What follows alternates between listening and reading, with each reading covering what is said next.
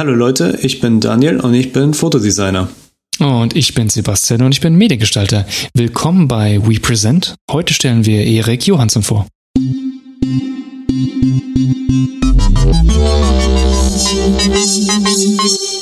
Ähm, ich muss zu ehrlich zugeben, ich weiß nicht, wann ich über ihn gestolpert bin. Höchstwahrscheinlich auf einer meiner vielen Webseiten suchen, aber ich hatte mhm. die Ehre, also ich kam mir vor wie so ein kleines Kind oder wie, als würde ich eine Berühmtheit treffen, äh, während meinem Masterstudiengang ihn zu interviewen.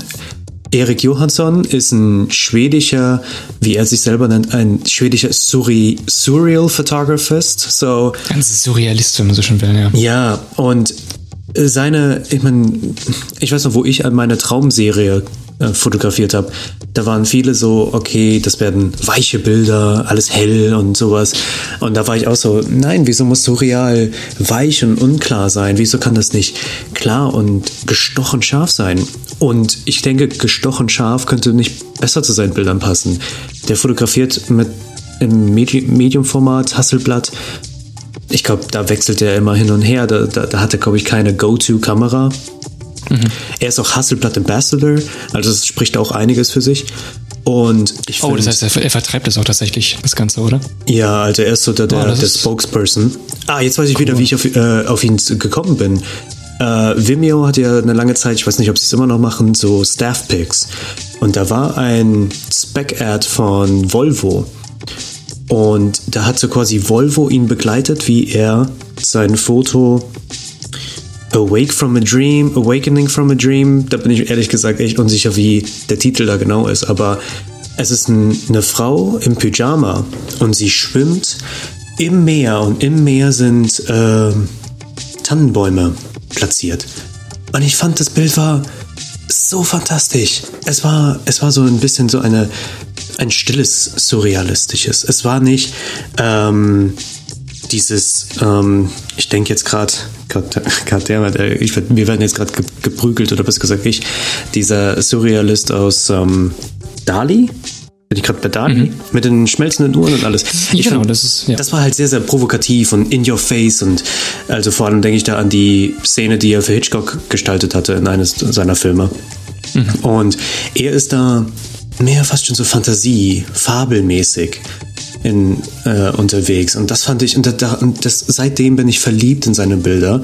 Er, er versucht auch sehr viel ähm, die Designphilosophie von Escher, von diesen Escher-Gemälden, von diesen ähm, unmöglichen Treppen ähm, umzusetzen. Und ich finde es unglaublich. Und was es noch mehr toppt, ist, er hat studiert er hat aber nicht Fotografie oder Design oder Kunst oder was auch immer Relevantes mhm. studiert. Er hat Computerlinguistik studiert.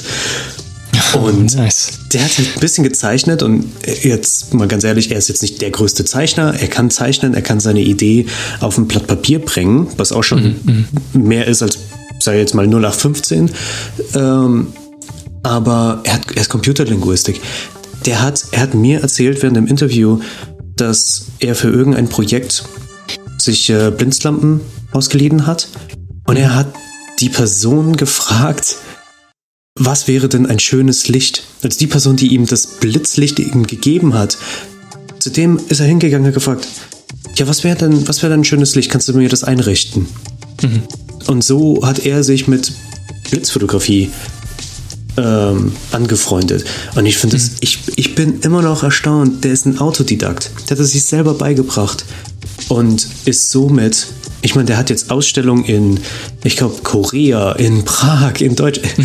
Es ist unglaublich und ich kann es eigentlich nur jedem wärmstens empfehlen, die Bilder anzugucken. Also auch vor allem auf Instagram, da postet er auch ab und an mal ähm, Behind-the-Scenes-Sachen, also in Form von Reels oder IGTV-Sachen.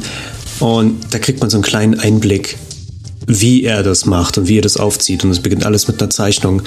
Es ist wahnsinnig interessant und ich, ich sage einfach nur Bravo. Ja, vor allen Dingen ist es auch sehr interessant, einfach mal reinzugucken, um zu sehen, wie jemand, der das überhaupt nicht gelernt hat, an die ganze Sache rangegangen ist. Also es ist schon auch interessant, so ein bisschen in das ganze Thema reinzusteigen, wie er überhaupt dazu gekommen ist und wie er seine, wie er damit angefangen hat, seine Arbeiten zu machen. Ja. Und, ja, genau, ich denke, das ist sehr interessant. Also, würde ich sagen, Erik Johansson, auf jeden Fall wert, es mal auszuchecken. Auf jeden Fall.